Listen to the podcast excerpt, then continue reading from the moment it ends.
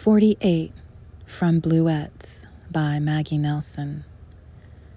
Imagine, for example, someone who fucks like a whore.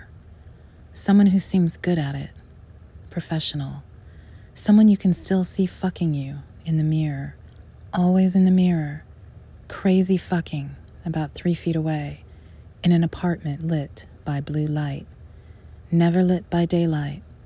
This person is always fucking you from behind in blue light, and you both always seem good at it, dedicated and lost unto it, as if there is no other activity on God's given earth your bodies know how to do, except fuck and be fucked like this, in this dim blue light, in this mirror. What do you call someone who fucks this way? 49. There is a color inside of the fucking, but it is not blue.